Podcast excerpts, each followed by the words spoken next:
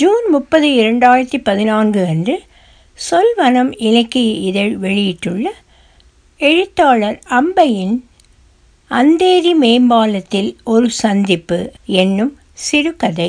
ஒலிவடிவம் சரஸ்வதி தியாகராஜன், பாஸ்டன். 10:17 பயந்தர் விரைவு வண்டியை பிடிக்க வேகமாக போய்கொண்டிருந்தாள் சுதா குப்தா. அதுதான் நெரிசல் இல்லாமல் இருக்கும், மற்றவையெல்லாம் வீரார் விரைவு வண்டிகள். கூட்டம் நெரிக்கும். அந்தேரி ரயிலடியை புதுப்பித்து பெரிதாக்கி கொண்டிருந்ததால் இடிபாடுகள் எங்கும், எல்லாவற்றையும் துவம்சம் செய்து தட்டையாக்கிவிடும் டைனோசர் புல்டோசர்கள். முதல் ரயில் மேடை படிகள் வழியாக மேம்பாலத்தை எட்ட நினைத்து முதல் ரயில் மேடையில் நுழைந்தாள். ரயில்கள் வருவது போவது பற்றிய அறிவிப்புகள் ஒலிபெருக்கி மூலம் வந்தபடி இருந்தன.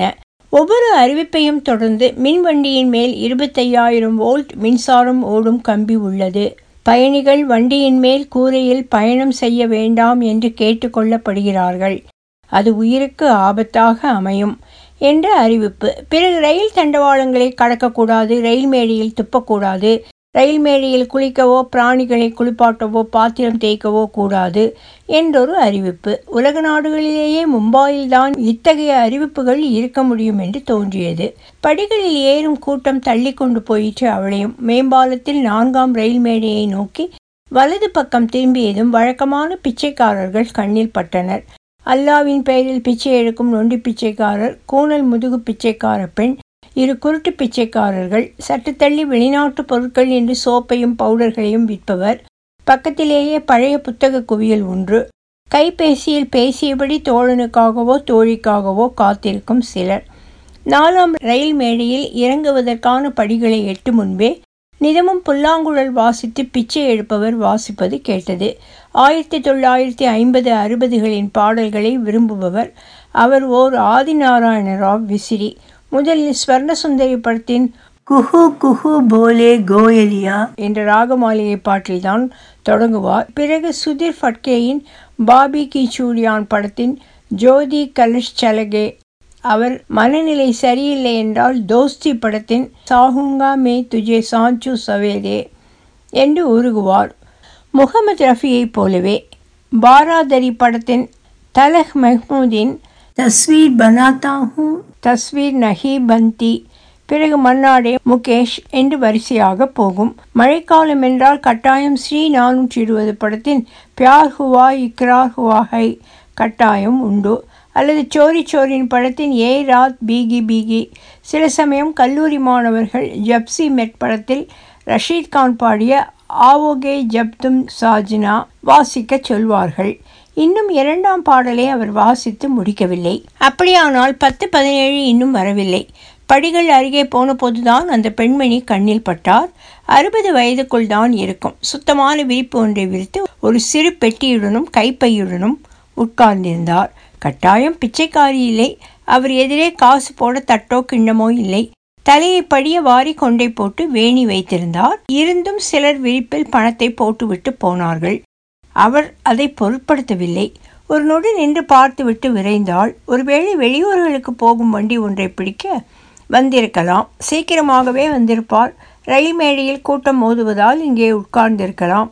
அப்படி சிலர் உட்காருவது உண்டு.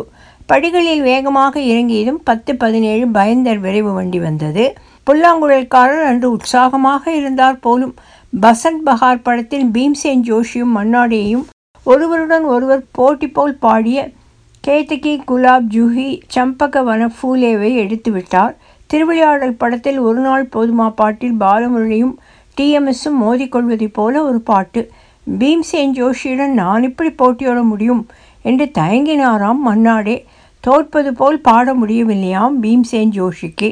இன்னொரு நாளாக இருந்திருந்தால் என்று கேட்டுவிட்டு அடுத்த வண்டியை பிடித்திருப்பாள்.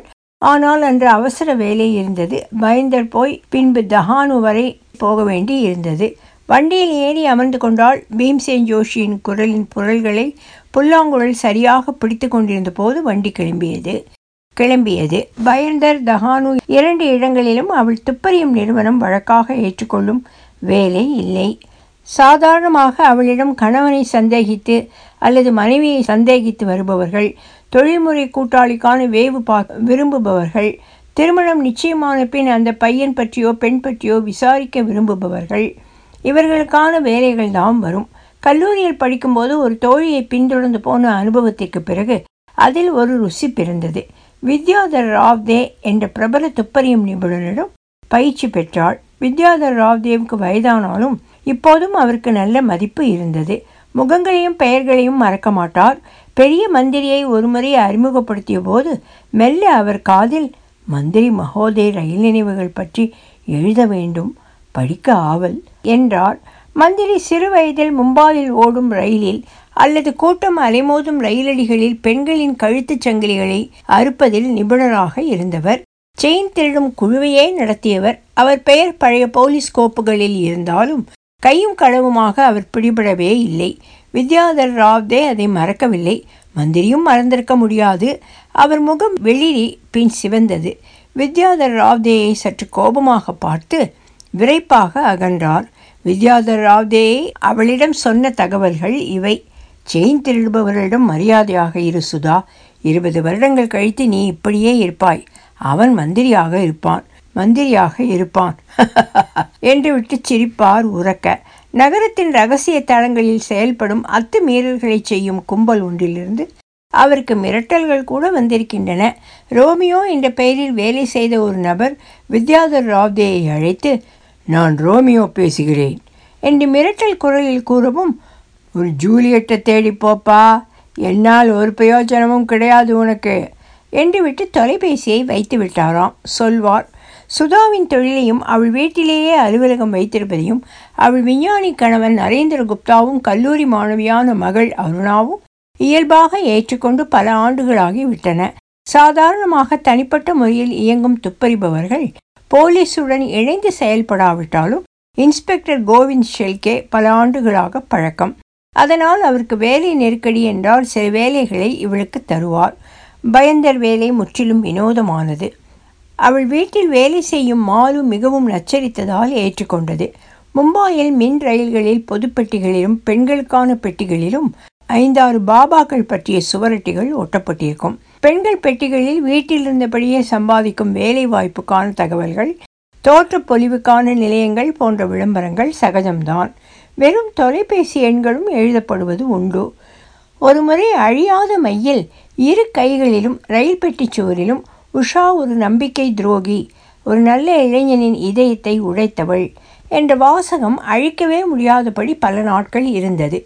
இதயம் உடைந்தவன் பெண்களிடமே அதை கூறுவதில் என்ன பயன் இருக்கும் என்று தெரியவில்லை.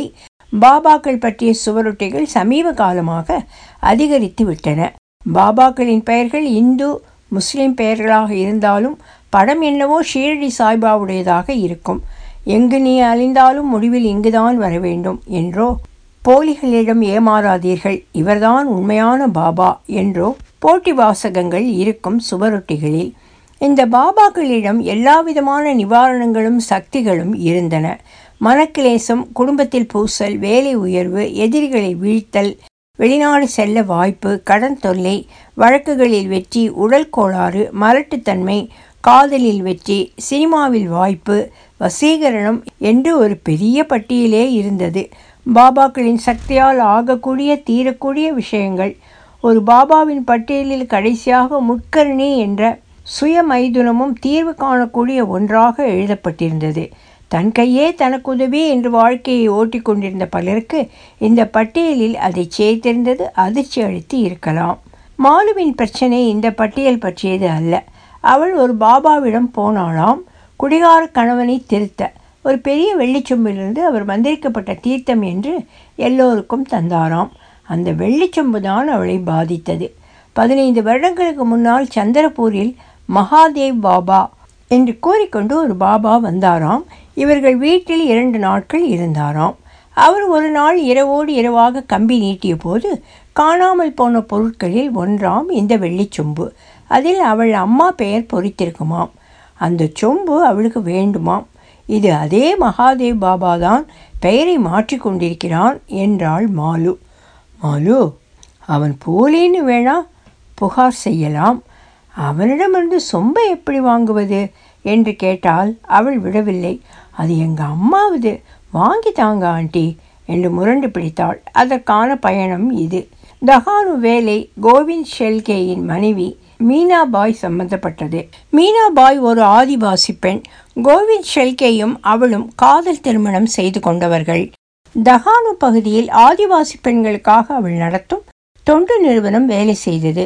அந்த பகுதியில் ஒரு தம்பதி நடத்தும் பள்ளி ஒன்று இருந்தது. அரசாங்க உதவியுடன் நடத்தப்படும் பள்ளி. அந்த பகுதியில் இருந்த பல ஆதிவாசி பெண்கள் அந்த பள்ளிக்கு போனார்கள். அதில் இரு பெண்கள் பள்ளிக்கு போக மாட்டோம் என்று முரண்டு பிடித்த போது பெற்றோர்களும் மீனாபாயின் தொண்டு நிறுவன பெண் ஒருத்தியும் வற்புறுத்தி கேட்டபோது உண்மை வெளியே வந்தது. 14-16 வயதான அந்த பெண்கள் பள்ளிக்கு போய் வருகை பதிவேட்டில் ஆசிரியை அவர்கள் அவ்வருகையை பதிவு செய்த உடனேயே வளாகத்திலேயே இருந்த அந்த தம்பதி வீட்டில் வேலை செய்ய அனுப்பிவிடுகிறார்களாம்.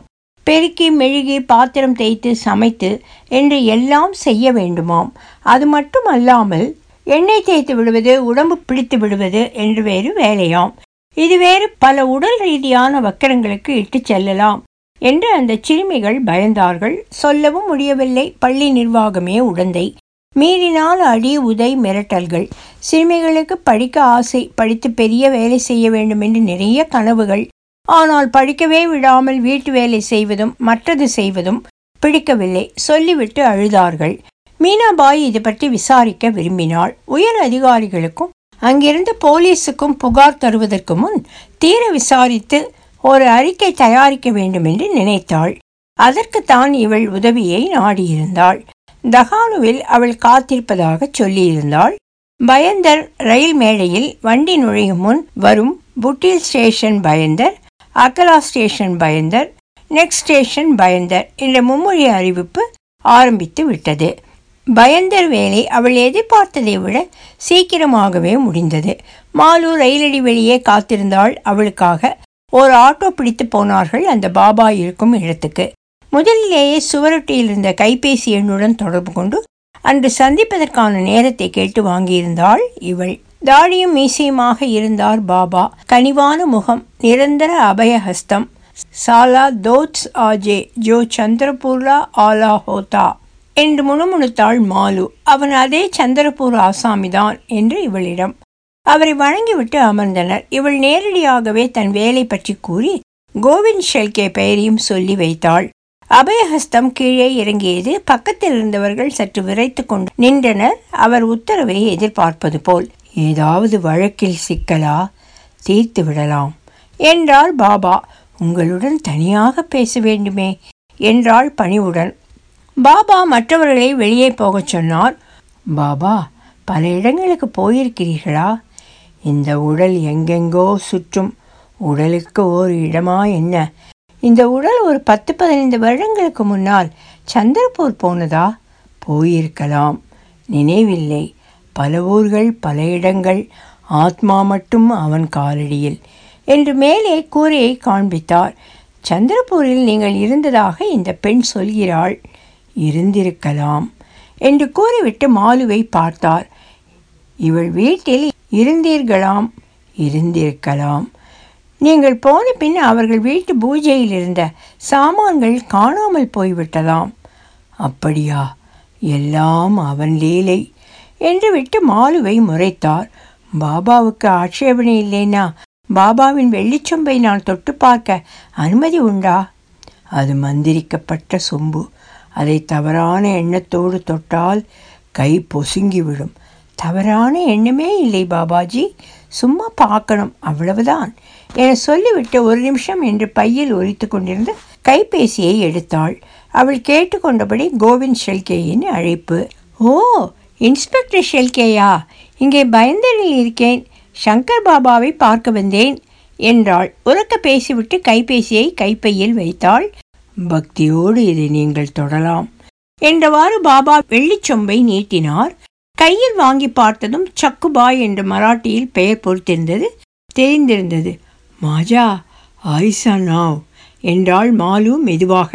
உங்கள் ஆசீர்வாதமாக இந்த சொம்பை இந்த பெண்ணுக்கு தந்திருங்க. இவள் அம்மா பெயர் இது என்றால் பொறுத்திருந்த பெயரை காட்டியபடி.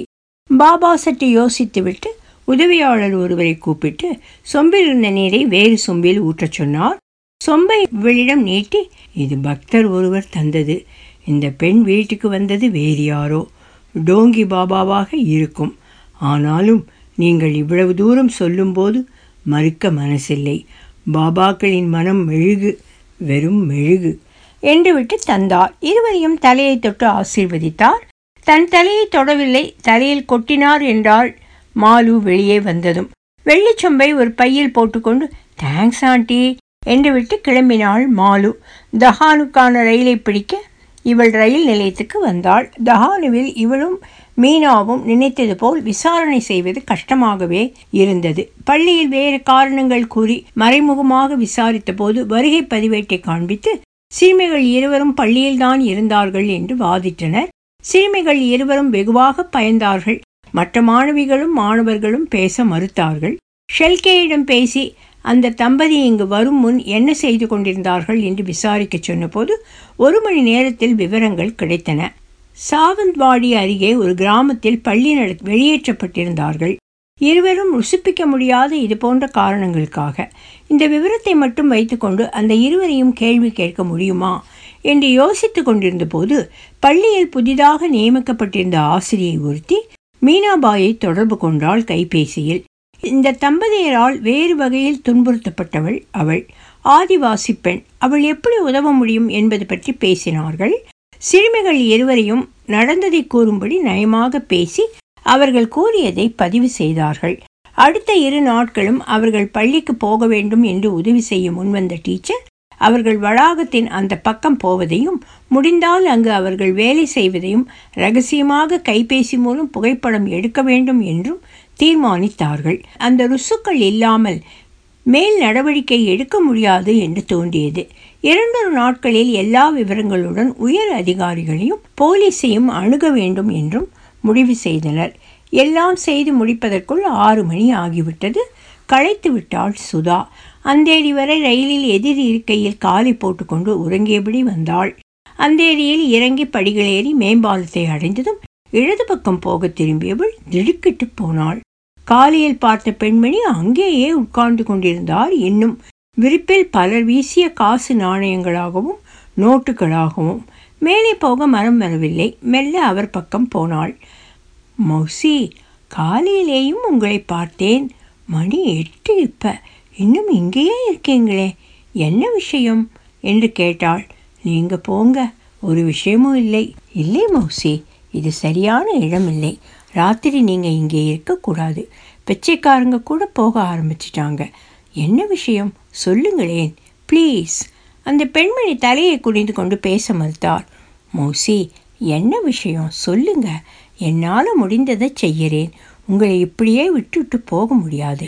நீங்கள் பிடிவாதம் பிடிச்சா நான் போலீஸை கூப்பிட வேண்டி வரும். அப்புறம் ரசாபாசமாயிடும். போலீஸ் என்றதும் அந்த பெண்மணி, இல்லை போலீஸை கூப்பிடாதீங்க, நான் போயிடுறேன் என்று விட்டு எழுந்து விரிப்பில் இருந்த பணத்தை அள்ளி இன்னும் போகாமல் உட்கார்ந்து கொண்டிருந்த குருட்டு பிச்சைக்காரர் குவளையில் விடுவிடுவென்று போய் போட்டுவிட்டு வந்தாள். விரிப்பை மடிக்க ஆரம்பித்தாள். நான் போயிடுவேன், நீங்கள் போங்க என்றார். உங்களை இங்கே இருந்து கிளப்ப நான் போலீஸ் பற்றி சொல்லலை மௌசி. நிஜமாகவே உங்களை பற்றிய கவலையில் சொன்னேன். உங்கள் வீடு எங்கே? உயிரை எடுக்காதீங்க, வீடு இல்லை எனக்கு. சரி, வீடு இல்லைன்னா இருக்கட்டும், நான் ஒன்று சொல்லவா? இங்கே பக்கத்தில் பெண்கள் ஹாஸ்டல் இருக்குது. திடீர்னுட்டு வீட்டை விட்டு வர வேண்டிய பெண்களுக்கு 2-3 நாள் போல் தங்கிக்கு அங்கே வசதி உண்டு. அங்கே ஒரு ரூம் கிடைக்கும். என் ஸ்நேகிதி தான் டைரக்டர். அங்கே போவீங்களா? இப்போ போங்க, நல்லா தூங்குங்க. நாளை காலையில் நான் உங்ககிட்ட பேசுகிறேன். நான் எதுக்கும் உங்களை வற்புறுத்த மாட்டேன். பெரியவங்களா இருக்கீங்க, சொன்னதை கேளுங்க. சரி, ஹாஸ்டலுக்கு போகிறேன். உங்கள் பேர் சந்தியா பாய், வயசு 60. உடனே மேரியிடம் பேசினால் விவரங்களை கூறியதும் மேரி சத்யாபாய்க்கு ஒரு அறையை தர ஒப்புக்கொண்டாள். சத்யாபாயுடன் கீழே படியிறங்கி வந்து ஒரு ஆட்டோவை பிடித்தாள். அவள் வீட்டுக்கு போகும் வழியில்தான் விடுதி. வழியில் ஒரு 10 நிமிடம் வெயிட்டிங் இருக்கும் என்று ஆட்டோக்காரரிடம் சொன்னாள். இருவரும் ஏறிக்கொண்டனர். விடுதி வந்ததும் உள்ளே சென்று மேல் மாடியில் இருந்த மேரியை கூப்பிட்டாள்.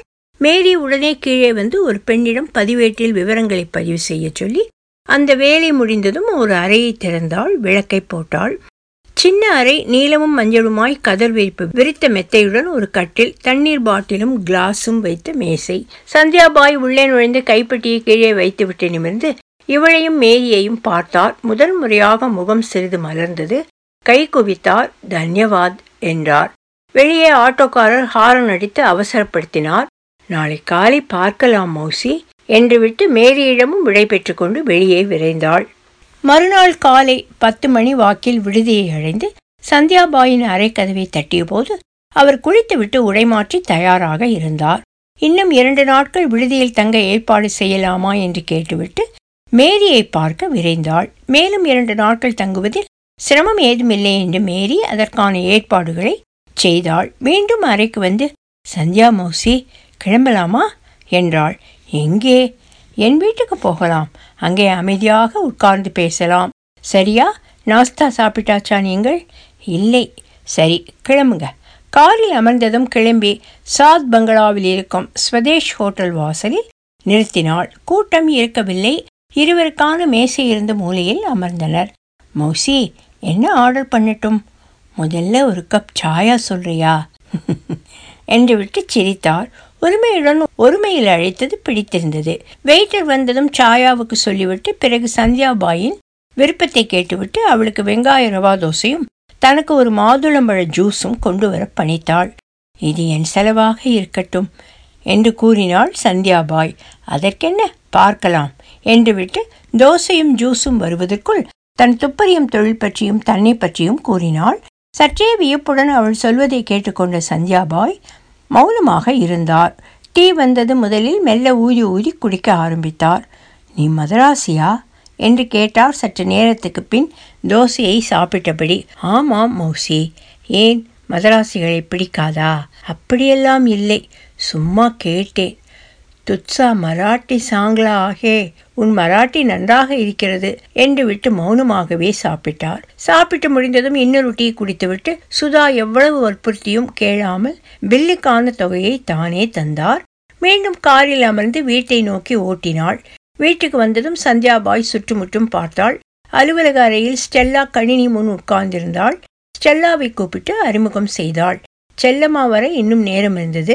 சந்தியாபாயை அமரச் சொல்லிவிட்டு டீப்பாய் மேல் ஜில் என்று 2 டம்ளர் தண்ணீர் வைத்தாள் ஸ்டெல்லா. சுதாவும் அமர்ந்து கொண்டு மெல்ல கேட்டாள். மௌசி என்ன பிரச்சனை, நான் தெரிஞ்சுக்கலாமா? அது பெரிய பிரச்சனை பேட்டி, தீர்க்க முடியாத பிரச்சனை. தீர்க்க முடியாத பிரச்சனையே கிடையாது மௌசி, சொல்லுங்களேன். மௌசி தனிந்த குரலில் பேச ஆரம்பித்தாள். சந்தியாபாய் கர்ஜத் அருகில் உள்ள கிராமத்தைச் சேர்ந்தவர். தந்தை விவசாயி, தாய் வெறும் விவசாயியின் மனைவி மட்டும் இல்லை. கணவனுடன் களத்தில் இறங்கி வேலை செய்ய தயங்காதவள். பயிர் பற்றியும் பயிரிடுவது பற்றியும் அவருடன் விவாதிக்க தெரிந்தவள். 2 பெண்கள் அவர்கள், சந்தியாபாய் சாந்தாபாய். இருவரும் பள்ளி இறுதி வரை படித்திருந்தாலும் பெற்றோர்களைப் போலவே சேற்றிலும் சகதியிலும் வேலை செய்ய தெரிந்தவர்கள். மண்மோகம் பிடித்தவர்கள். சந்தியாபாய்க்கு திருமணமாகும் போது வயது 22. பெற்றோர்களால் ஏற்பாடு செய்யப்பட்ட திருமணம்தான். அவர்கள் தேர்ந்தெடுத்த பையன் மும்பாயில் அரசு உத்தியோகத்தில் இருந்தான். சிரித்த முகம், சகஜமாக பழகும் சுபாவம். பிரகாஷ் என்று பெயர். மும்பாய் போவது பற்றி ஒரு பதைப்பதைப்பு கூடிய ஆர்வம் இருந்தாலும் ஊரை விட்டு பிரியும் சோகம் இருந்தது. பாபா, அவருக்கு விவசாயம் பிடிக்குமான்னு கேளுங்க என்றாள் தந்தையிடம். கிராமம் பக்கமே வந்தது கிடையாதாம் அவளுக்கு வரப்போகும் கணவன். மும்பாய் தான் அவன் ஊராம். தாதரில் பிறந்து வளர்ந்தவன். அவன் அம்மாவும் மும்பாய் பெண்களைப் போல விசுக் விசுக் என்று நடந்தாள். நல்வாரி 9 கஜம் புடவை கட்டாமல் 6 கஜம் புடவை கட்டினாள். அவன் தந்தையும் பாபாவைப் போல் வேஷ்டி கட்டாமல் பேண்ட் தான் போட்டு கொண்டிருந்தார். சற்று பயமாக இருந்தது சந்தியாவுக்கு. ஆனால் அவர்கள் தங்கமானவர்கள். அவர்கள் இருந்த வாடியில் அவர்களை கொண்டாடாதவர்கள் கிடையாது என்பது பிறகு தெரிந்தது. 1978 திருமணமான 2ஆம் ஆண்டு மகேஷ் பிறந்தான். 1980 மங்கேஷ். 1981 ஒருவர் பின் ஒருவராக மாமியாரும் மாமனாரும் இறந்து போனார்கள். வாடியில் இருந்த வீடு அவர்கள் சொந்த வீடு இல்லை, தூரத்து உறவினர் வீடு. அவர் மகன் வந்து வீட்டை தர சொன்ன போதுதான் தங்களுக்கென்று வீடு வாங்க வேண்டும் என்ற எண்ணம் வந்தது. வாடி இருந்தது தாதரில், அங்கு வீடு வாங்க முடியும் என்று தோன்றவில்லை. மும்பாயில் தாதர் போன்ற பகுதிகளில் வீடு வாங்குவது சுலபமல்ல. போரிவிலி பகுதியில் பார்க்க துவங்கினார்கள். 1978 கட்டப்பட்ட கட்டிடம் ஒன்று ஒரு படுக்கை அறையுடன் கூடிய 2 வீடுகள் அருகருகே இருந்தன. நண்பர்களும் உறவினர்களும் 2 வீடுகளையும் வாங்கும்படி சொன்னார்கள். பிற்காலத்தில் 2 மகன்களுக்கும் ஆளுக்கு ஒரு வீடு இருக்கும் என்று கூறினார்கள். ஒரு வீடு 75,000. பிரகாஷிடம் பணம் இருக்கவில்லை. பெற்றோர்கள் இறக்கும் முன் ஏற்பட்ட வைத்திய செலவில் கணிசமான தொகை கையை விட்டு போயிருந்தது. சந்தியாவின் தந்தை பாதி பணம் தர முன்வந்தார். மீதி பணத்துக்கு சந்தியாவின் நகைகள் விற்கப்பட்டன. அவள் ஆயி தந்த நல்ல கனமான தங்க நகைகள் 2 வீடுகளும் சந்தியாவின் பெயரிலேயே வாங்கப்பட்டன. பிறகு இடைச்சுவரை இடித்துவிட்டு பெரிய வீடாக அமைத்து கொண்டார்கள். சந்தியாபாய் பேசுவதை சற்று நிறுத்தினார். திருமணம் செய்து கொண்டு என்றென்றைக்கும் ஆனந்தமாக வாழ்ந்தார்கள் என்று முடியும் கதை போல் பட்டது சுதாவுக்கு. இதில் என்ன பிரச்சனை? ஸ்டெல்லாவை பார்த்தாள். ஸ்டெல்லா மெல்ல எழுந்து லவங்கப்பட்டை தேநீர் போட போனாள். மின்சார கட்டிலின் நீரை நிரப்பி பித்தானை அழுத்தினாள். சந்தியாபாய் தலையை குனிந்து கொண்டார், கைகளை பார்த்தபடி. ஸ்டெல்லா ஒரு தட்டில் தேநீர் கோப்பைகளை கொண்டு வந்து வைத்ததும் அதில் ஒரு கோப்பையை எடுத்துக்கொண்டு, லவங்கப்பட்டை போட்டு கூட சாய் பண்ண முடியுமா என்று வியந்தார். இது சுதா மேடமுக்கு பிடித்தது என்றாள் ஸ்டெல்லா. மெல்ல உறிஞ்சி குடிக்க ஆரம்பித்தார் சந்தியாபாய். மௌசி, இதுவரை சொன்னதில் ஒரு பிரச்சனையும் இல்லையே என்று மெல்ல ஆரம்பித்தாள் சுதா. பதில் கூறாமல் மௌனித்தபடி தேநீர் பருகினார் சந்தியாபாய். பிறகு கூற ஆரம்பித்தார். வீடு வாங்கி குடிபுகுந்து 2 மகன்களும் வளர்ந்து படித்து வேலை கிடைத்து அருமையான 2 மருமகள்கள், பேர குழந்தைகள் என்று எல்லாமே கொண்டாட்ட அனுபவங்கள்தான். ஓர் இடி சொல் கிடையாது, சண்டை கிடையாது, முகச்சுழிப்பு கிடையாது, முகம் தூக்கல் கிடையாது. பிரகாஷ் 2 ஆண்டுகள் முன்புதான் வேலையிலிருந்து ஓய்வு பெற்றார். வங்கி சேமிப்பு, சேமநிதி எல்லாம் சேர்ந்து ஒரு கணிசமான தொகை கையில் இருந்தது. எல்லாம் சரியாக போய்கொண்டிருந்த போது பாபா இறந்து போனார். அந்த 2 ஆண்டுகள் முன்பே ஆயி போய்விட்டாள். சாந்தாபாய் தன் கணவருடன் வந்து பாபாவுடன் இருந்தாள். ஆயி போன பின்பு சாந்தாபாயின் கணவருக்கு நிலம், புலம், விவசாயம் இவற்றில் ஈடுபாடு இருந்தது. இவள் 60ஆம் பிறந்த நாளுக்கு 1 மாதம் முன்பு சாந்தாபாயின் கணவர் திடீரென்று இறந்து போனார். 60ஆம் பிறந்த நாள் தன் வாழ்க்கையின் திருப்புமுனை என்று சந்தியாபாய்க்கு தோன்றியது. திடீரென்று அவளும் சாந்தாபாயும் படித்து வளர்ந்த நாட்களும், கிணற்றுச் சுவரில் அமர்ந்து அவர்களை பிரதிபலித்த தண்ணீரை உற்று பார்த்த நாட்களும், பள்ளியிலிருந்து வந்தவுடன் வயலுக்கு ஓடிய நாட்களும் நினைவுக்கு வந்தன. சில நாட்கள் தூங்கி எழும்போது ஆயியுடன் பேசியபடி எழுந்தாள். கூடப்படுக்கும் பேரன் பேத்திகள் ஆச்சரியமாக பார்த்தனர். ஆனால் அவள் அந்த முடிவை எடுக்க காரணம் சாந்தாபாயுடன் நடந்த அந்த உரையாடல்தான். தினமும் காலையில் ஒரு முறை சாந்தாபாய் கூப்பிடுவாள். அன்று கூப்பிட்ட போது குரல் ஒரு மாதிரி இருந்தது. என்ன சாந்து என்று கேட்டாள். வினோத் போய் இன்னைக்கு 1 மாதம் ஆக போகிறது தாயி. எனக்கு உன் மடியில் நல்ல தலை வச்சு படுக்க ஆசையா இருக்கு. துக்கமெல்லாம் இல்லை. வினோத் ஒரு நல்ல மனுஷன். நல்ல வாழ்க்கை வாழ்ந்து நன்றாகவே இருந்து விட்டு போனார். போகும் வயதில்லை. உன் வயதுதானே தாயி அவருக்கு. தாயி, எனக்கு ஒன்று தோணுது மனசுல. இன்னும் 20 வருஷம் இருப்போமா? அந்த 20 வருஷம் நீ என்னுடன் இருக்கக்கூடாதா? நானும் நீயுமாக இங்கே வயல்ல ஒரு பக்கம் மூலிகை செடிகள் வளர்க்கலாம். தாயி, நேற்று உள்ளறையில் ஒரு பீரோவை திறந்தேன். ஒரு பழைய பெட்டியில் ஒரு பழைய நோட்டு புத்தகம் முழுவதும் ஆயி எனக்கு எழுதி தந்த ராகி போட்டு செய்யும் சமையல் குறிப்புகள், ராகி லட்டு, ராகி ஹல்வா, ராகி கூழ், ராகி தோசை, அதையெல்லாம் வெறும் குறிப்புகள் இல்லை தாயி. அவங்க தலைமுறையோட ஆரோக்கிய ரகசியம். அது தவிர விதவிதமான மூலிகைகள் பற்றிய குறிப்புகள். ஆயியும் பாபாவும் கிணற்றுக்கு அந்த பக்கம் முழுவதும் மூலிகை செடிகளும் மூலிகை பூக்களும் பயிர் பண்ண ஆசை வச்சிருந்தாங்களாம். அந்த பீரோ மேலே சாஞ்சு பகல் முழுவதும் இருந்தேன் தாயி.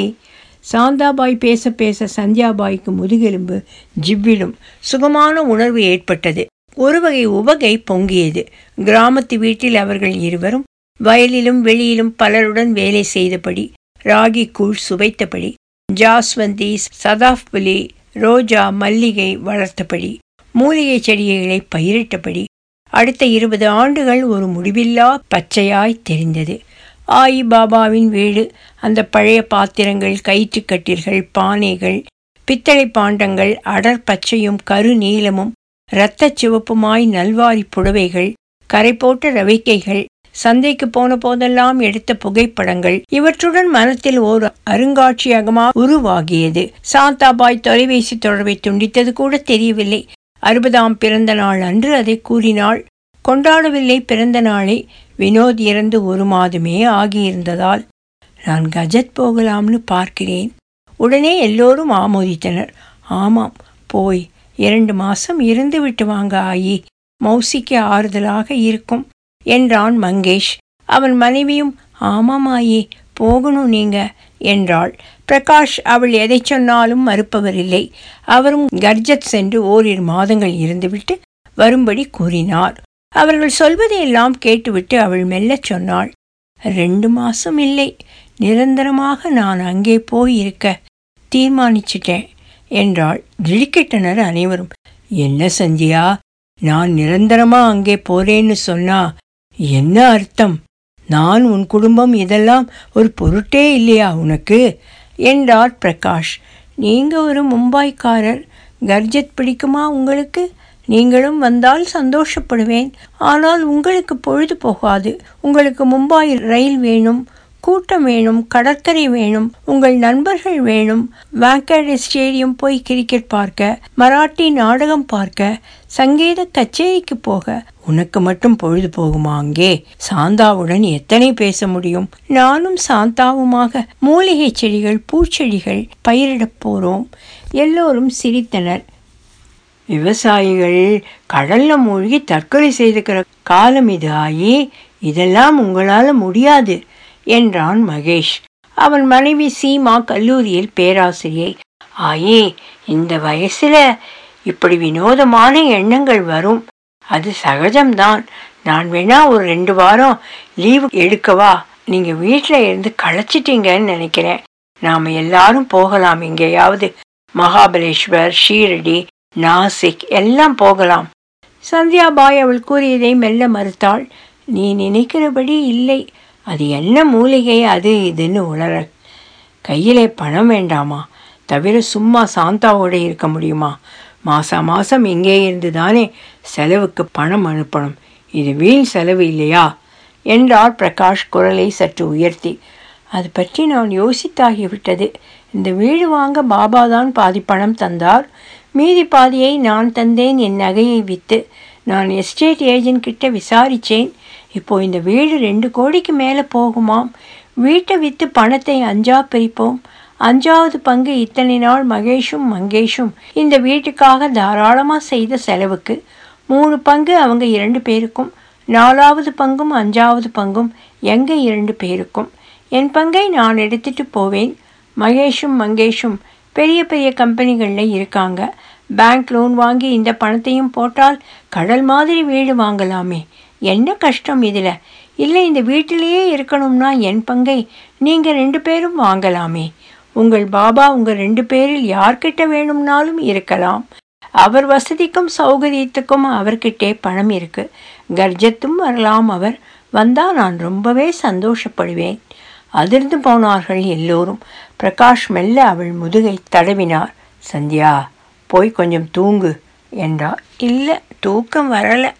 மறுநாள் குடும்ப டாக்டர் வந்தார். பல கேள்விகளை கேட்டார். மூலிகை செடிகளை பற்றி அவள் கூறிய போது எல்லோரையும் பார்த்து தலையசைத்தார். முழு ஓய்வு தேவை என்றார். இப்படி இழுபறியாய் 1 வருடம் ஆரோக்கியமாக இருந்த அவள் நோயாளி போல் அன்புடன், கருணையுடன் பாவப்பட்ட ஒருத்தியாய் பேணப்பட்டாள். அவர்களை மீறி அவள் எதுவும் செய்யாமல் இருக்க வீட்டு பத்திரங்கள் வங்கியில் பத்திரப்படுத்தப்பட்டன. மனநல வைத்தியரிடமிருந்து மாதவிடாய் நின்றபின் காலம் கடந்து சில சமயம் சிலருக்கு ஏற்படும் மனக்குழப்பத்தில் அவள் இருக்கிறாள் என்று சான்றிதழ் வாங்க முயற்சி நடப்பதை அவள் அறிந்து கொண்டபோது அவள் வீட்டை விட்டு வெளியேறினாள். கர்ஜத் போயிருக்கலாமே மௌசி, அந்தேரி ஸ்டேஷன்லையா வந்து உட்காருவது? என் பங்கு வராமல் நான் போக மாட்டேன் என்றார் சந்தியாபாய் அழுத்தம் திருத்தமாய். நீங்கள் காணாமல் போயிட்டீங்கன்னு அவங்க போலீஸுக்கு சொல்லியிருப்பாங்க. இதுக்குள்ள இல்லை, வீட்டில் யாரும் இல்லை. மகேஷும் மங்கேஷும் குடும்பத்தோடு சிங்கப்பூர் போயிருக்காங்க 2 வாரத்துக்கு. பிரகாஷ் டெல்லி போயிருக்கார் ஒரு வேலையா. அப்படின்னா வீட்டை விட்டு ஏன் வெளியேறினீங்க? அந்தேரி ஸ்டேஷனில் ஏன் உட்கார்ந்தீங்க என்றாள் சுதா மறுபடியும். வீட்டு வேலை செய்யும் பெண்ணை நாள் முழுவதும் எனக்கு துணையாக இருக்க சொல்லியிருந்தாங்க. அவங்களுக்கு இருந்த அன்பால் அதை செய்திருக்கலாம். ஆனால் எனக்கு அது கண்காணிப்பு மாதிரி பட்டுது, அது தாங்கலை. போரிலி ஸ்டேஷன் போனேன். நான் அடிக்கடி அந்தேரி வருவேன் சாமான்கள் வாங்க, அப்புறம் சாத் பங்களாவில் இருக்கிற கோயிலுக்கு. அதனால் ஒரு பாஸ் எடுத்து வச்சிருந்தேன். ரயில் வந்ததும் சட்டென்று ஏறிவிட்டேன். அந்தேரியில் இறங்கினதும் மனசு குழம்பி போச்சு. ஒரு 60 வயது பெண்மணிக்கு வீட்டை விட்டு போனால் தங்க ஏது இடம்? அவளை ஏதாவது ஆசிரமத்துக்கு போன்னு சொல்லுவாங்க. அங்கேயே ஸ்டேஷனில் உட்கார்ந்து விட்டேன். ஒரு பெரிய பாறாங்கல் மாதிரி ஒரு துக்கம் நெஞ்சில் கனத்துது. மனசில் இருக்கும் ஒரு ஆசையை சொன்னதுக்கு எனக்கு தண்டனை. சொல்லாமல் செத்திருந்தா கொண்டாடி இருப்பாங்க. சுதா, உனக்கு பல ஜென்மங்களில் நம்பிக்கை இருக்கா? எனக்கு இல்லை. என் பாபா சொல்லுவார், நரகமும் சொர்க்கமும் மனசில் தான், உயிரோடு இருக்கும்போது தான். இறந்த பின்னால் நாம் எல்லாம் காற்று, வெறும் காற்று. சந்தியாபாயின் குரல் நடுங்கியது. அவள் கைகளை சேர்த்து பிடித்து அழுத்தினாள் சுதா. அந்த பெண் இப்போ அவங்களுக்கு ஃபோன் போட்டு சொல்லியிருக்க மாட்டாளா?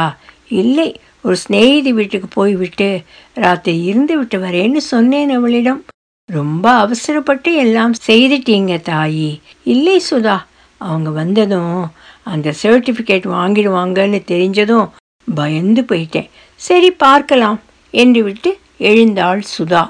செல்லம்மா வந்து சமைக்க ஆரம்பித்திருந்தாள்.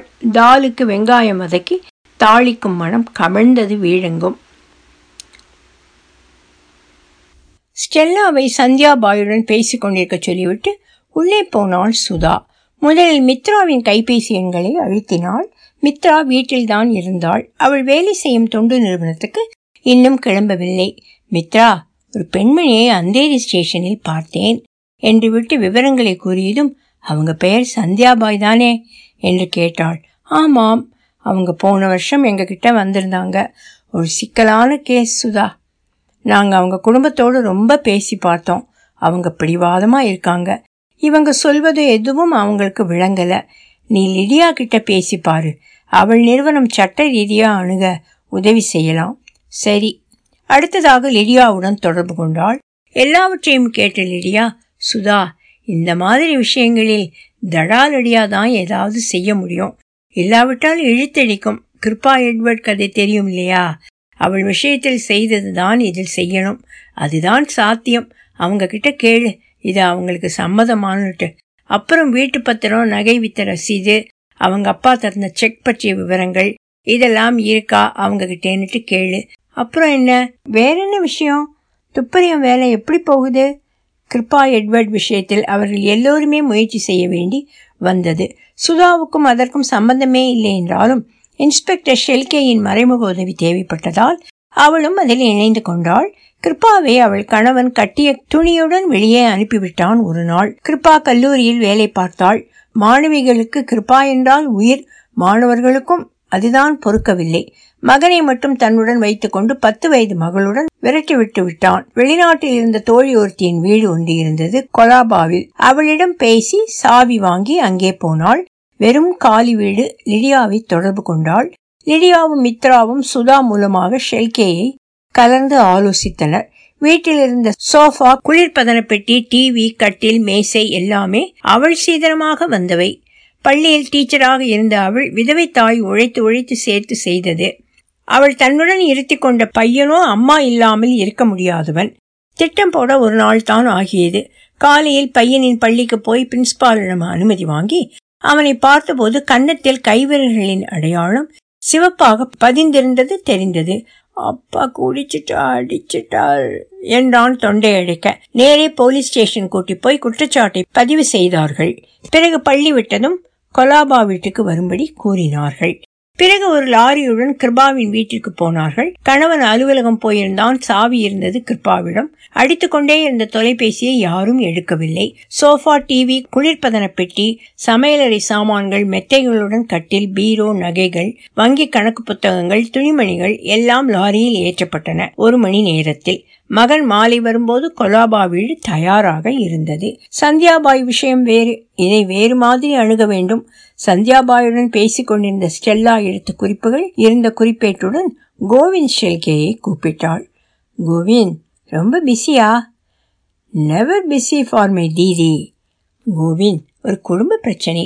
உங்கள் குடும்பத்திலா? நரேன்பாய் சாஹிபுடன் நான் சண்டை போடட்டுமா? குடும்பம் என்றால் என் குடும்பம் தானா என்று கேட்டுவிட்டு விளக்கினாள். ம் என்றார். ஏதாவது வழி இருக்கிறதா கோவிந்த்? நேர் வழி கிடையாது. பின்னே? தீதி, மௌசி வீட்டுக்கு போகட்டும். அங்கே வேலைக்கு வர பெண் ஒரு வாரம் வராதபடி பார்த்து கொள்ளலாம். அவள் பெயர் என்ன சொன்னீர்கள்? குறிப்பேட்டை பார்த்தாள். மந்தா. வீடு எங்கேயாம்? பக்கத்திலா? கணேஷ் நகர். தனியாளா? இல்லை, கணவன் ஆட்டோ டிரைவராம். 3 குழந்தைகள். ரொம்ப நல்லவளாம். சரி, பேங்க் அக்கௌண்ட் கணவர் பெயரிலா? இது ஜாயிண்ட் அக்கௌண்ட்டா? ஜாயிண்ட் அக்கௌண்ட் தான். வீட்டு பத்திரங்கள் எங்கே இருக்கிறதாம்? பேங்க் லாக்கரில் தான். சரி, அவர்கிட்டே நான் பேசலாமா? இதோ கூப்பிடுகிறேன் என்று விட்டு சந்தியாபாயை அழைத்தாள் தொலைபேசியில் பேச. சரி, அவர்கிட்டே நான் பேசலாமா? இதோ கூப்பிடுகிறேன் என்று விட்டு சந்தியாபாயை அழைத்தாள் தொலைபேசியில் பேச. கோவிந்த் ஷெல்கே கூறியதை கவனமாக கேட்டுக்கொண்டார் சந்தியாபாய். பேசிவிட்டு சுதாவிடம் அவர் சொல்வது சரிதான் என்றார். வீட்டுக்கு போகவும் மற்ற திட்டங்களுக்கும் ஒப்புக்கொண்டாலும் ஒருவித தயக்கம் இருந்தது சந்தியாபாயிடம். அவர்களுக்கு உணவு எடுத்து வைத்த செல்லம்மா சுதாவிடம், சுதாமா, நான் வேணா ஒரு 2 நாள் போய் அவங்களோட இருக்கவா? என்னமோ ஒரு மாதிரி இருக்காங்களே என்றாள். அவள் கூறியதை சந்தியாபாயிடம் கூறியதும் அவர் முகம் மலர்ந்தது. சரி என்றால் உடனே. பகல் உணவுக்கு பின் சுதா அவர்களை போரிலி வரை காரில் அழைத்து போனாள். வழியில் விடுதியில் இருந்த பெட்டியை எடுத்துக்கொண்டு மேலும் 2 நாட்கள் அறை வேண்டாம் என்று மேரியிடம் கூறிவிட்டு வந்தனர். செல்லம்மா வீட்டுக்கு போய் 2 நாட்களுக்கான துணிமணிகள் எடுத்துக்கொண்டு கிளம்பினார்கள். போரிவிலி சென்றடையும் போது 3 மணி. மந்தா சந்தியாபாயை கண்டதும் உற்சாகமாக வரவேற்றாள். டிவியில் மராட்டி தொடர் ஒன்று ஓடிக்கொண்டிருந்தது. அவர்களுக்கு தண்ணீர் கொண்டு வந்தாள். பிறகு தயக்கத்துடன், ஆஜி, யாரோ மினி பஸ்ஸில் சில பேரை ஷீரடி நாசிக் கூட்டிட்டு போறாங்களாம். எங்க பஸ்தியிலே ஏதோ நேர்த்தி கடனாம். எனக்கு ஒரு வாரம் லீவு கிடைக்குமா? ஒரு வாரமா? சுனிலோட ஆட்டோ லைசன்ஸ்ல ஏதோ பிரச்சனையாம். இப்பதான் போன் போட்டால். ஷீரடி போயிட்டு வந்து அதை பார்க்கணுமாம். பிளீஸ் ஆஜி. சரி போ, இந்த ஆண்டி எனக்கு துணையா இருப்பாங்க. ஷீரடி பயணம் ஷெல்கேயின் ஏற்பாடாக இருக்கும் என்று தோன்றியது. மந்தா கிளம்பினாள். மௌசி, பேங்க் லாக்கர் சாவி எங்கே இருக்கு என்று சுதா கேட்டதும் உள் பீரோவில் இருப்பதாக கூறினார் சந்தியாபாய். சரி மௌசி, நாளைக்கு நான் ஒரு 10 மணிக்கு வரேன். செல்லம்மா அவங்களோட இருப்பாங்க. அவங்க என் அக்கா மாதிரி. அருணாவை வளர்த்ததே அவங்க தான். சந்தியாபாய் முதல் முறையாக முகம் முற்றிலும் மலர்ந்து புன்னகைத்தார். வங்கி பயணம் சுலபமாக அமைந்து போயிற்று. வீட்டு பத்திரங்கள் ஒரு தனி கோப்பில் இருந்தன. தனிப்பூட்டு பெட்டியில். வேறு கிளையில் 30 ஆண்டுகளுக்கு மேலாக வேலை செய்து ஓய்வு பெற்றிருந்த மேனேஜர் ஒருவர் மூலம் ஷெல்கே இந்த கிளையில் இருந்த ஒருவரை அடையாளம் காட்டியிருந்தார். மற்ற விவரங்களை விசாரிக்க அவரை அணுகியதும் 1982ஆம் ஆண்டில் சந்தியாபாயின் தந்தை தந்த காசோலை பற்றிய விவரங்களையும் மற்ற விவரங்களையும் நகல் எடுத்து தந்தார். வீட்டுக்கு வந்ததும் பழைய வங்கி புத்தகங்கள் பத்திரமாக அடுக்கி வைத்திருந்த டிராயரை திறந்து 1982ற்கான 2 புத்தகங்களை எடுத்து வங்கியிலிருந்து எடுத்து வந்திருந்த கோப்பில் வைத்தார். பிறகு கல்பாதேவி நோக்கி பயணம். அந்த நகைக்கடை இருக்குமா என்று கூட தெரியவில்லை. கல்பாதேவியில் நுழைந்ததும் நகை விற்க வந்த நாளை நினைவு கூர்ந்தார் சந்தியாபாய். மழைக்காலம் அப்போதுதான் முடிந்திருந்தது. ஒரு வெல்வெட் சுருக்கு பையில் கொண்டு வந்திருந்தோம் நகைகளை. தாதரிலிருந்து டாக்ஸி பிடிச்சு வந்தோம். ரயில் வண்டி நெரிசல்ல நகைகள் பத்திரமா கொண்டு வர முடியாது இல்லையா? மகேஷையும் மங்கேஷையும் பக்கத்து வீட்டில் விட்டுட்டு வந்திருந்தோம். அகர்வால் நகைக்கடைக்கு வந்து அவங்க நகையை எடை போட்டு பார்த்த போது பிரகாஷின் முகம் வாடி இருந்தது. ஏதோ ஒரு பெரிய தப்பு பண்ணுவது போல அவருக்கு எண்ணம். செக் தான் தந்தாங்க. 75,000 ரொம்ப பெரிய தொகை. அப்போ ஆயி தந்த சம்பாகலை ஹார் விலையே 20,000க்கு இருக்கும். பூமொட்டு நெக்லஸ். அது கல்லு மாதிரி கனம். செக்கை எடுத்துட்டு, இங்கே ராஜஸ்தான் சாப்பாட்டு கடை ஒன்று உண்டு, அங்கே போய் பூரி ஹல்வா சாப்பிட்டோம். கூடவே மூங் தால் பக்கோடா. இன்னும் ஞாபகம் இருக்கு. அகர்வால் நகைக்கடை இன்னும் பெரிதாக்கப்பட்டிருந்தது. கல்லாவில் இருந்த இளைஞனை அணுகி விசாரித்ததும், இப்போ நாங்க எல்லாம் கணக்கையும் கம்ப்யூட்டர்ல போட்டு விடுறோம் ஆண்டி. 1982 அக்டோபரில் நான் பிறக்கவே இல்லை என்று விட்டு சிரித்தான். டேடியும் இப்போது இல்லை என்றவன் சிறிது யோசித்து விட்டு, என் சாச்சா ஒருவர் இருக்கிறார், அவரை பார்க்கிறீர்களா? அவர் எவ்வளவு சொல்லியும் பழைய மார்வாடி பழக்கத்தை விடாமல் எல்லாவற்றையும் ஆரஞ்சு துணியில் கட்டி கட்டி வைப்பார் என்றான். கடைசி பந்தி ஒருவரை அழைத்து பின்கட்டுக்கு அழைத்து போக சொன்னான். பின்கட்டில் ஒரு வளைந்த இரும்பு படியில் ஏறி ஒரு விசாலமான அறைக்குள் நுழைந்தனர். ஏசி அறை. திறந்த இரும்பு அலமாரிகளில் ஆரஞ்சு துணியில் கட்டப்பட்ட கோப்புகள், சிவப்பு துணி அட்டை போட்டு வெள்ளை கயிற்றால் கட்டப்பட்ட கணக்கு புத்தகங்கள். அறையின் மூலையில் ஒரு சாய்வு நாற்காலியில் வெள்ளை பைஜாமா குர்தாவில் ஒரு கிழவர் அமர்ந்திருந்தார்.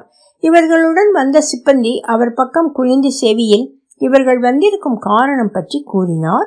இருவரையும் பார்த்த அவர் கடை சிப்பந்தியிடம் மூலையில் இருந்த இரும்பு அலமாரியின் மேல் தட்டி இரண்டாவதாக இருந்த கட்டை எடுக்க சொன்னார். அவர் எடுத்து வந்ததும் அதை நிதானமாக பிரித்தார். தடித்த சுருக்கங்கள் ஏறிய ஆள்காட்டி விரலால் கோப்புகளை புரட்டி ஒன்றை எடுத்து சிப்பந்திக்குரிய அக்டோபர் மாதத்துக்கான விவரங்களை பார்க்க ஆரம்பித்தார். பேர் என்ன சொன்னீங்க? சந்தியா பாய் பவார். ரசீது உங்க பேர்லையா தந்தோம்? நினைவில்லை, அவர் பேர்ல கூட இருக்கலாம். பிரகாஷ் பவார். ஆள்காட்டி விரல் நகர்ந்து நகர்ந்து தேடியது. கடைசியில் இதோ உங்க பேர்ல தான் இருக்கு என்றபடி காண்பித்தார் நகைப்பட்டியலுடன் ஒரு ரசீது. புட்டாலா, மூங்காச்சிஹார், குல்சரி, வஜ்ரடிக், பேல்பான், மோகன்மாலா, சூரியஹார், கோல்ஹாபுரிலாஸ், புட்லிஹார், சம்பாகலிஹார். சம்பாகலிஹார் மெல்ல அதை கோப்பு பட்டியிலிருந்து விடுவித்து கடை சிப்பந்தியிடம் தந்தார். ஜிராக்ஸ் எடுத்து கொடுத்துடு, அப்புறம் இங்கே கொண்டா திருப்பி என்றார். அவர் எடுத்து கொண்டு போனார். சந்தியாபாயை உற்று பார்த்தார். அவர் பக்கத்தில் இருந்த சன்னல் பக்கம் திரும்பி வெளியே பார்த்தபடி, சல்ஜாக் முசாஃபிர் போர் பாய், அப்ரேன் கஹான் ஜோ சோவதாய் என்று மெல்ல கூறினார். இவர்கள் பக்கம் திரும்பி பஜன் பாட்டு, கபீர் பாட்டா கூட இருக்கலாம். சரி எழுந்திருப்பயணியே, இது தூங்கு நேரம் இல்லை என்கிறார் என விளக்கினார். இன்னும் சொல்றார், ஜோ கல் கர்னா ஹை ஆஜ் கரே, ஜோ ஆஜ் கரேவோ ஆப் கரே. நாளைக்கு செய்வதை இன்றைக்கு செய், இன்றைக்கு செய்வதை இப்போதே செய். சொல்வது சரிதானே? அடுத்தது கேளுங்க. ஜப் சிடியா நீ சுகேட்லியா ஃபிர் பச்தாயே கியா ஹோவத் ஹை. குருவிகள் வயலை தின்ன பிறகு வருத்தப்பட்டு என்ன பிரயோஜனம் இல்லையா? கடை சிப்பந்தி நகலுடன் வந்தார். மூல காகிதங்களை பணிவுடன் பெரியவரிடம் தந்தார். பிறகு அவர் சொல்படி கோப்பில் வைத்து கட்டி அலமாரியில் மேல் தட்டில் அதே இடத்தில் வைத்தார். ஒரு பையன் 3 கோப்பைகளில் தேநீர் கொண்டு வந்தான். மசாலா சாய் பெரியவரே தந்தார். அவர்களிடம் சந்தியாபாயிடம் எல்லாம் நல்லபடி நடக்கும் என்றார் ஜோசியம் சொல்வது போல. சந்தியாபாய் சுருக்கமாக இந்த ரசீதின் அவசியம் குறித்து சொன்னவுடன், சொத்து விஷயத்தில் 2 வழிதான் உண்டு. ஒன்று, மாரில் ஏறி உட்கார்ந்து உனக்கு உரிமையானதை வாங்கணும், இல்லையா துறக்கணும். பெயரே சந்தியா, துர்கையோட 108 நாமங்களிலே ஒரு நாமம். சிங்கத்து மேலே ஏற வேண்டியதுதானே என்று விட்டு சிரித்தார். வெளியே வந்ததும் அதே இடத்தில் இருந்த ராஜஸ்தான் சாப்பாட்டு கடையில் சாப்பிட்டனர். அதே பூரி ஹல்வா இருந்தது. மூங் தால் பக்கோடாவுடன் கூடவே பொடியாக நறுக்கி சிவக்க வறுத்த உருளைக்கிழங்கு ஊறுகாயும் பேசியபடி ரசித்து சாப்பிட்டனர். நகைப்பட்டியலை நினைவு கொண்டாள் சந்தியாபாய். எத்தனை வகை நகை அப்பெல்லாம்! புடாலா என்ன தெரியுமா? கருப்பு கயிறும் தங்கச்சரடுமாய் அதை கோர்த்த தங்க காசு மாலை. குல்சாரி ஒற்றை தங்கச்சரடில் செய்த சோக்கர். தூஷியும் சோக்கர் தான், பெரிய சோக்கர். அதை சாந்துவுக்கு கொடுத்தாள் ஆயி. கோல்ஹாபூரி லாஸ் வகை வகையா சின்ன சின்ன பதக்கம் கோர்த்தது. 21 வகை பதக்கம் இருக்கும். அதுல 10 பதக்கம் தசாவதாரத்தையும் 8 அஷ்டமங்கலத்தையும் குறிக்கும்.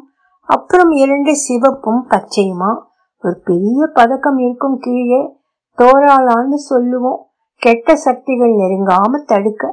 மற்ற மாலைகள் எல்லாம் 5 வளத்துல மாலைகள் இலை மாதிரியும் தானியம் மாதிரியும் தெரியும்.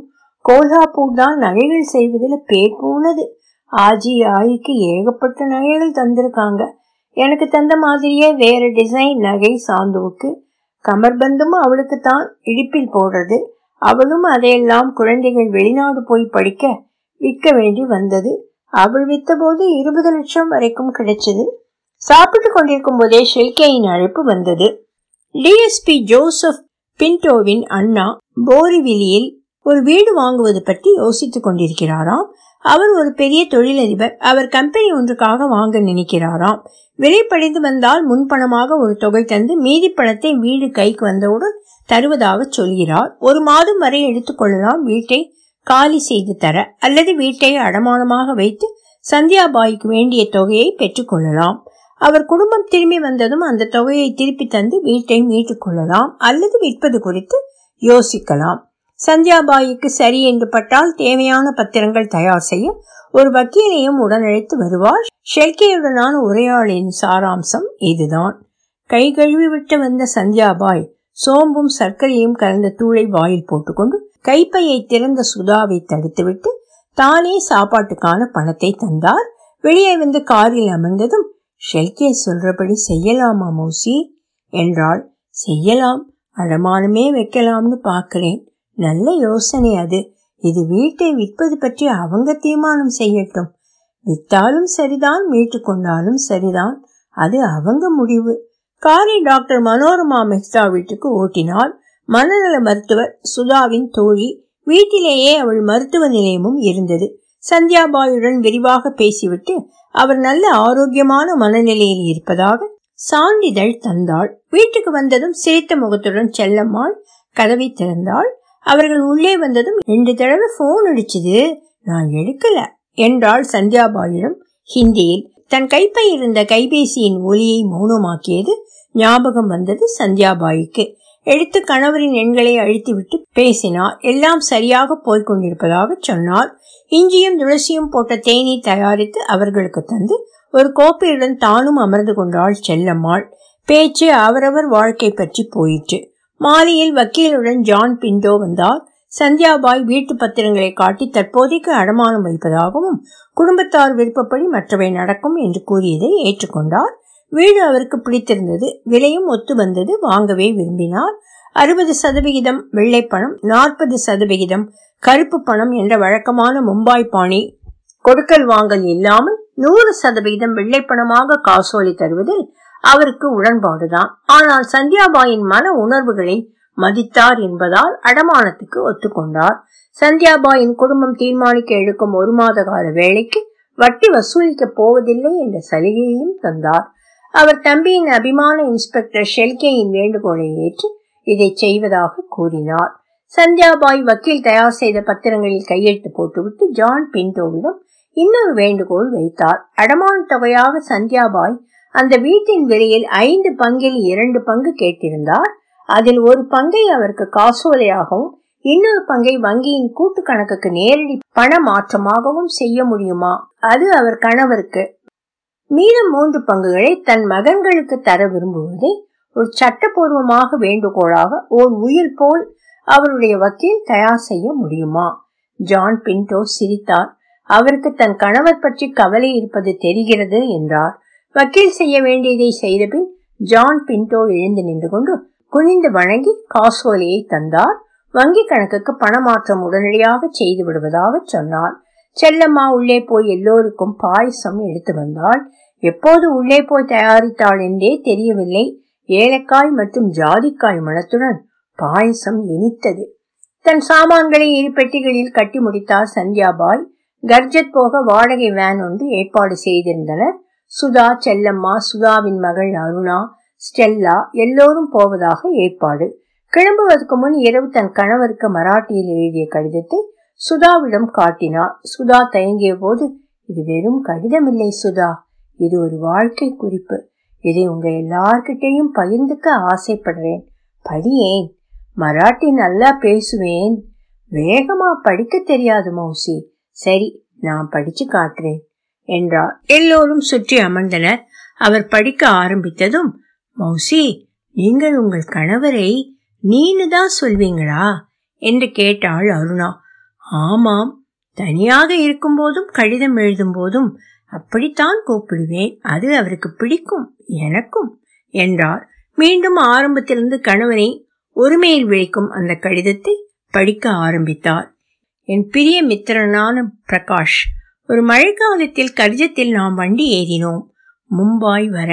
வழியிலெல்லாம் வெள்ளைப்பாலாய் நீர்வீழ்ச்சிகள், பச்சை கடலாய் வயல்களும் மரங்களும். உன் ஆயையும் பாபாவும் நம் எதிரே இருப்பதை பொருட்படுத்தாமல் என் தோல் மேல் கை போட்டு, எப்போதும் உன் பக்கத்துல நான் இருப்பேன் என்றாய். 38 ஆண்டுகளாக அந்த சொல்லை காப்பாற்றி வருகிறாய். உன்மேல் அன்பு பெருகியவாறே இருக்கிறது. நீ ஒரு அபூர்வ மனிதன், நான் ஒரு சாதாரண மனுஷி. உன் தோல் மட்டும் தலை சாய்க்க இருந்தால் வேறு எதுவும் தேவையில்லை என்று நினைத்தவள். ஆனால் உள்ளுக்குள்ளே ஊறியபடி ஒரு ஆசை இருந்தது, மண் ஆசை. நீ ஓய்வு பெற்றதுமே சொல்ல நினைத்தேன். சாந்து என்னிடம் கேட்டவுடன் அந்த ஆசை வானத்தை தொடும் விருட்சமாக வளர்ந்தது. நான் எனக்காக வாழக்கூடாதா? அப்படி நினைப்பது மனப்பிறழ்வா? வேண்டியது சமைத்து விட்டேன், வேண்டிய அளவு குடும்பத்துக்கு எல்லாம் செய்து விட்டேன். குழந்தை வளர்ப்பு, கொண்டாட்டங்கள், அதற்கான பட்சணங்கள், வீட்டு கணக்கு வழக்குகள், பிரசவங்கள், அதன் பிறகு செய்யும் பேணுகை, எல்லாவற்றையும் முழுமனதுடன் எந்த குறையும் இல்லாமல் செய்தேன். நீயும் ஒரு குறையும் கூறியவன் இல்லை. எனக்கென்று ஒன்றும் வைத்துக் கொள்ளவில்லை, தேவையும் இருக்கவில்லை. ஆனால் இப்போது வேறு பாதையில் போக ஆசைப்படுகிறேன். பயணப்படாத பாதை, அதில் ஒரு 60 வயது பெண்மணியின் பயணம் ஆரம்பமாக போகிறது. பாதை கொஞ்சம் கரடு முரடுதான், விழவும் செய்யலாம். ஆனால் எழுந்திருப்பேன், எழுந்து மீண்டும் நடப்பேன். என் கண்முன் ஒரு மூலிகை தோட்டம் விரிகிறது. ஜாஸ்வந்தியும் சதாஃபுலியும் ரோஜாவும் மல்லிகையும் பூக்கின்றன. சாந்து என்னை ஒட்டி நிற்கிறாள். நான் இந்த வீட்டை அடமானம் வைத்து நம் இருவருக்குரிய பங்கை வாங்கி கொண்டு விட்டேன். நம் வங்கி கணக்கில் உனக்கான பங்கு இருக்கிறது. எல்லா பத்திரங்களும் இந்த கடிதத்துடன். நம் பிள்ளைகளும் மருமகள்களும் தங்கம் போன்றவர்கள், நம்மை மதிப்பவர்கள், நம்மேல் அன்பு செலுத்துபவர்கள். அவர்களிடம் சொல், ஆயு முழு நினைவுடன், அவர்கள் மேல் எந்த கோபமும் இல்லாமல் குறைகளும் இல்லாமல் இதை செய்தாள் என்று. ஒருத்தி ஒரு தனிப்பாதையை தேர்ந்தெடுக்க கோபமும் சோகமும் இருக்க வேண்டுமா என்ன? திருப்தியும் மகிழ்ச்சியும் சாந்தியும் இருந்தாலும் கூட கனவுகளும் அவற்றை நிறைவேற்ற ஆசையும் வரலாம் இல்லையா? என் வாழ்க்கைக்கான சாமான்கள் 2 பெட்டிகளில் அடங்கிவிட்டன. அதிகப்படியாக எதுவும் இல்லை. ஆனால் ஒரு ரோஜா வண்ண நகைப்பெட்டியில் நீ முதல் முதலாக எனக்கு பரிசளித்த லக்ஷ்மி ஹாரம் இருக்கிறது. முதல் ஆண்டு மணநாளில் நீ வாங்கி தந்தது. இரவுகளில் பலமுறை வெறும் லட்சுமி ஹாரத்துடன் உன் அருகில் கிடந்திருக்கிறேன். எப்படிப்பட்ட இரவுகள் அவை! அதனால் தான் அதை என்னுடன் எடுத்துச் செல்கிறேன். உனக்கான என் அன்பு என்றும் குறையாது, வற்றாது. அந்த கபீர் பாட்டு நினைவிருக்கிறதா? குமார் கந்தர்வா பாடியது. உட் ஜாயேகா ஹன்ஸ் அகேலா. அன்னம் பறந்துவிடும் தனியாக, கண்காட்சியார் விரியும் சந்தை இவ்வுலகம். இலை மரத்திலிருந்து விழும்போது யாருக்கு தெரியும் காற்றில் அலைப்பட்டு அது எங்கு விழும் என்று? அன்னம் பறந்துவிடும் தனியாக. இந்த அன்னம் பறக்க ஆரம்பித்து விட்டது. உடன் இருப்பது எல்லையில்லா விசும்பு மட்டுமே. உன் சந்தியா. படித்து முடித்ததும் ஒரு மௌனம் நிலவியது.